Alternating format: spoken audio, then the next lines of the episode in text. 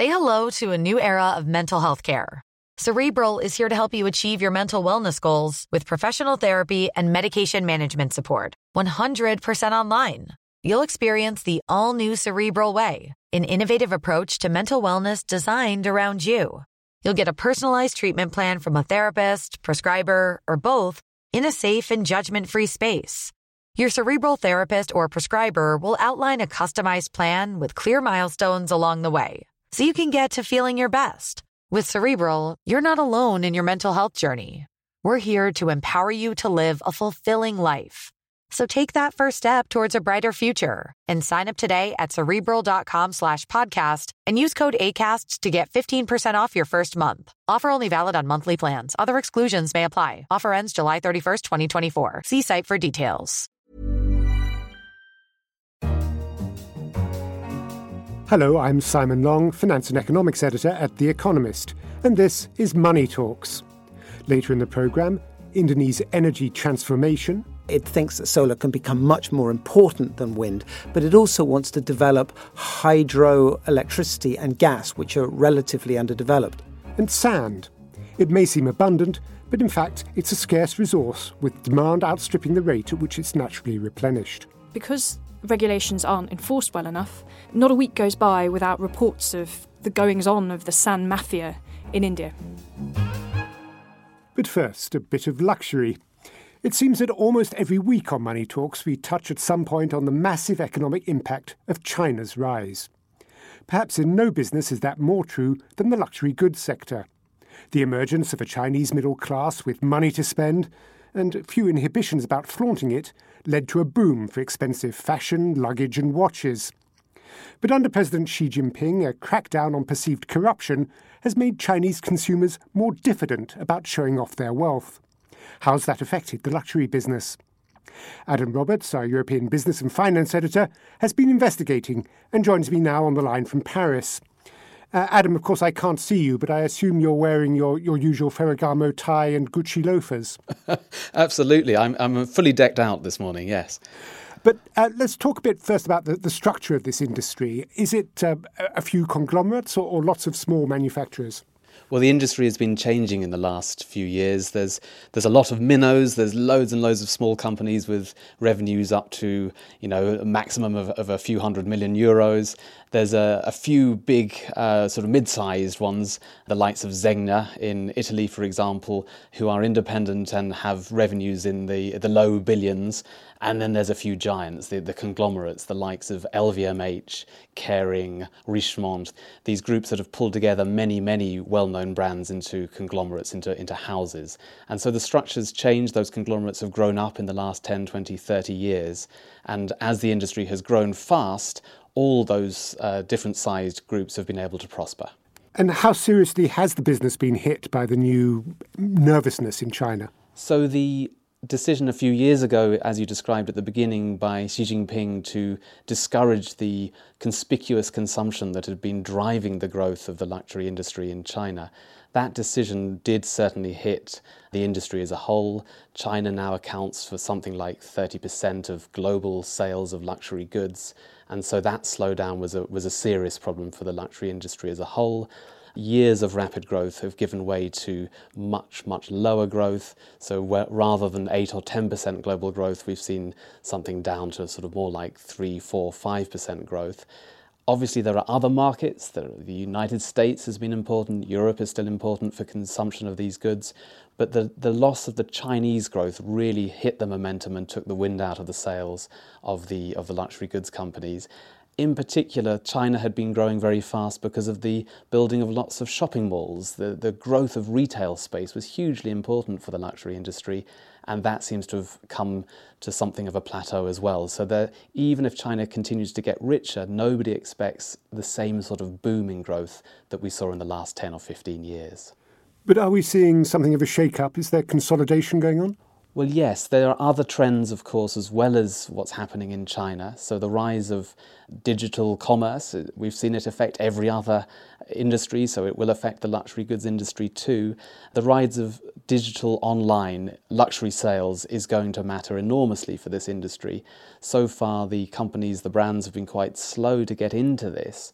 We're going to see LVMH launch a platform in May to encourage the not just the research into luxury goods that consumers do, but actually the purchasing of luxury goods online but they may have been a bit slow. We've seen independent platforms, the likes of Net-a-Porter or Rent a Runway, these online operators who are not producers themselves but are trying to educate consumers that they can buy luxury goods online as well as in, in bricks and mortar shops. And if their customers are spending that much time online, presumably these firms know quite a lot about them. Well, that, as in many industries, is going to be the golden goose. Uh, it's not just about the products, it's not just about how you sell things, it's knowing information about your customers. That's absolutely crucial for the brands, it's crucial for the conglomerates. The vital thing to know is who your customer is, the details that perhaps a good relationship between a salesman and a customer means that they get to know all sorts of personal things, the name of your dog, whether you do the shopping or your wife does the shopping.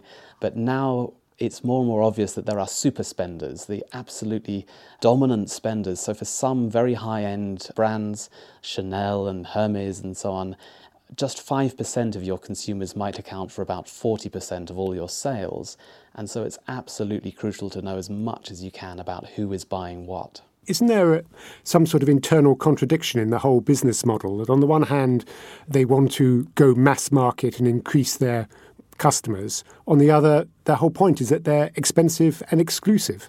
Yes, it is a contradiction. I can't name the person, but he, last year I was chatting to the boss of one of the big conglomerates who said that's exactly the dilemma they face. The more successful they become, the more danger there is that they lose the sense of exclusivity. Uh, it's a reason not to open too many shops. It's a reason to be quite conservative about how you develop your online presence. You want to preserve the idea that only a small elite can really have access to your to your goods there are ways of dealing with that, and the individual I spoke to last year said it was essentially resolved by putting up the price. You know, if, no handbag can be cheaper than a thousand euros, then you are quite effectively limiting who can buy your goods. But it is a dilemma that the the high end, the very very high end of the luxury sector face. On the other hand, it's an opportunity for the likes of premium producers, those who see that there's a growing demand for expensive, high quality goods, but perhaps from people who can't quite afford the insane prices for the most expensive goods. Adam Roberts, European Business and Finance Editor, thank you very much for joining us, and we'll let you get back to your shopping. And now to India. One of the big worries about whether the world can cut carbon emissions to the extent needed to contain global warming has been India's power sector. Its electricity generation is heavily dependent on coal fired power stations, many of them using quite dirty coal. But might this be changing? I'm joined now by Henry Tricks, The Economist's energy and commodities editor. Henry, one of the big concerns about people who are worried about climate change is India and the fact that its economic growth has seemed to rely on burning ever larger amounts of dirty coal long into the future. Is that worry still there? The worry is, uh, has, has been there since the Paris agreements were signed in 2015. The surprising thing, which we report on this week, is really how far and how fast India appears to be moving in terms of developing renewable energy and reducing its dependence on coal. There's been some auctions recently in the, in the last few months in which the price of solar energy has literally crashed below that of uh, coal-fired power stations, which is considered you know, very good news in terms of the government's ambition of producing a massive amount of solar energy in the next few years. I mean, India has one of the most ambitious solar expansion plans of all countries in the, of any country in the world. Um, but also, what's emerging is that India is also reducing its dependence on coal and um, is cutting back on the number of new coal plants that it wants to build or that it plans to build. Not quite at the, or not at the level that China is sort of moving away from coal, but still significant nonetheless. From what you say, it sounds as if this is a purely economic decision. It's not that it's suddenly seen the light on global warming and realizes that it, its emissions could help cook the planet.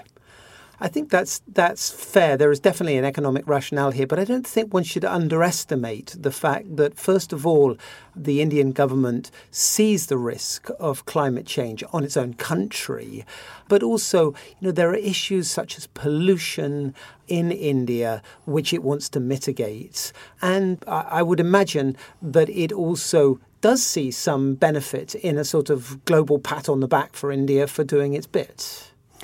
You mentioned solar, but presumably it's not just solar. There's also wind, nuclear, hydro, uh, LNG. Well, coal is by far the largest part of uh, of India's power capacity. And, and, and amongst the renewables, wind at this point is much bigger than solar.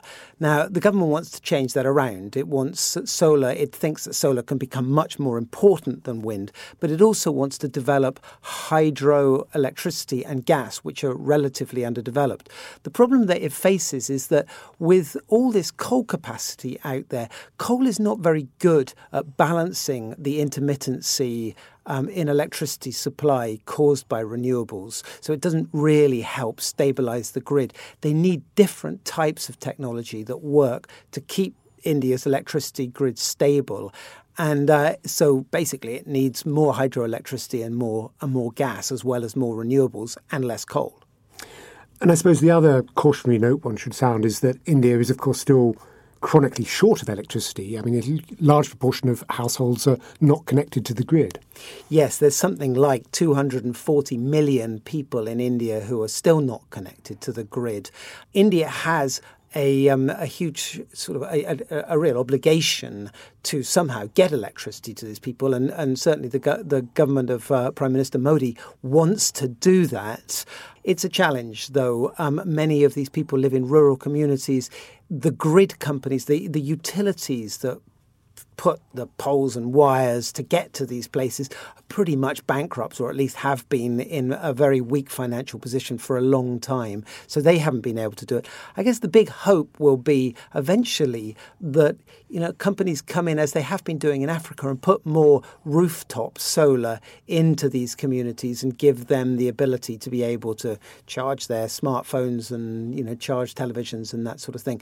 But India has emphasize more sort of big solar installations rather than small rooftop based power up until now.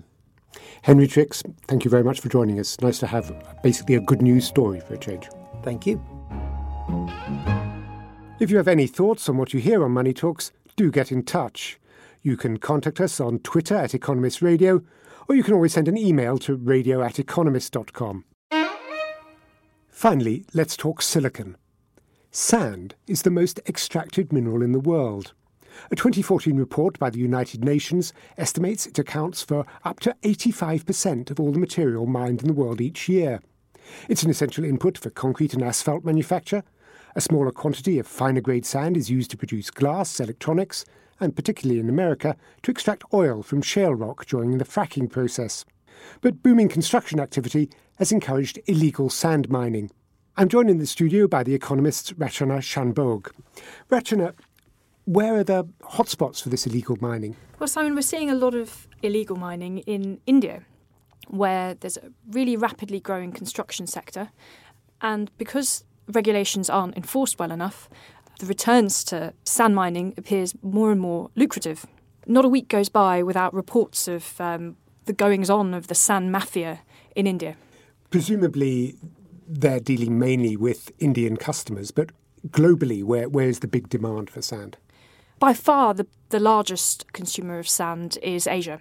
And in particular, over half of all the sand consumed goes to China, where uh, construction activity is particularly rapid. The Chinese government says that it's built about 32 million houses and about 4.5 million kilometres of road, and all of that requires sand. And growth in India and the Middle East isn't far behind either. And are, are all sands alike? Is it one unified market? Uh, surprisingly, no. You might think that because there are deserts covered with sand, sand is an abundant resource. But desert sand is actually too fine to be used for commercial purposes. I mean, it's hard to believe that the world is really running out of sand. W- what evidence do you have for this? Well, um, the case of Singapore is a really interesting example. Uh, Singapore has expanded its landmass by about over 20% since it became independent, and that's largely by dumping vast quantities of sand into the sea. The problem is that now neighbouring countries will no longer export sand to Singapore because islands have been vanishing and coastlines have been thinning. And so Singapore has had to start importing sand from further and further away and even make plans to start reclaiming land using other techniques that are less sand intensive. So there are techniques for land reclamation that don't use sand. What substitutes are there in other industries? There are actually plenty of substitutes for sand. Mud can be used for reclamation instead of sand. Asphalt and concrete could be recycled. And straw and wood can be used to build houses. And it's likely that as sand becomes more expensive, builders start shifting towards these other substitutes. And that, in advanced countries, is being helped by regulation. The problem is in that in developing countries, regulation isn't very well enforced yet. Rachana Shanbhogue, thank you very much for that granular report. And that's all for Money Talks this week. To read more about the topics discussed in this show, pick up the latest issue of The Economist or visit economist.com. And do join us again next time. In London, this is The Economist.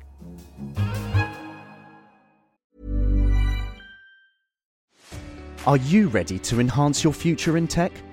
Then it's time to make your move to the UK, the nation that has more tech unicorns than France, Germany, and Sweden combined. The nation that was third in the world to have a $1 trillion tech sector valuation.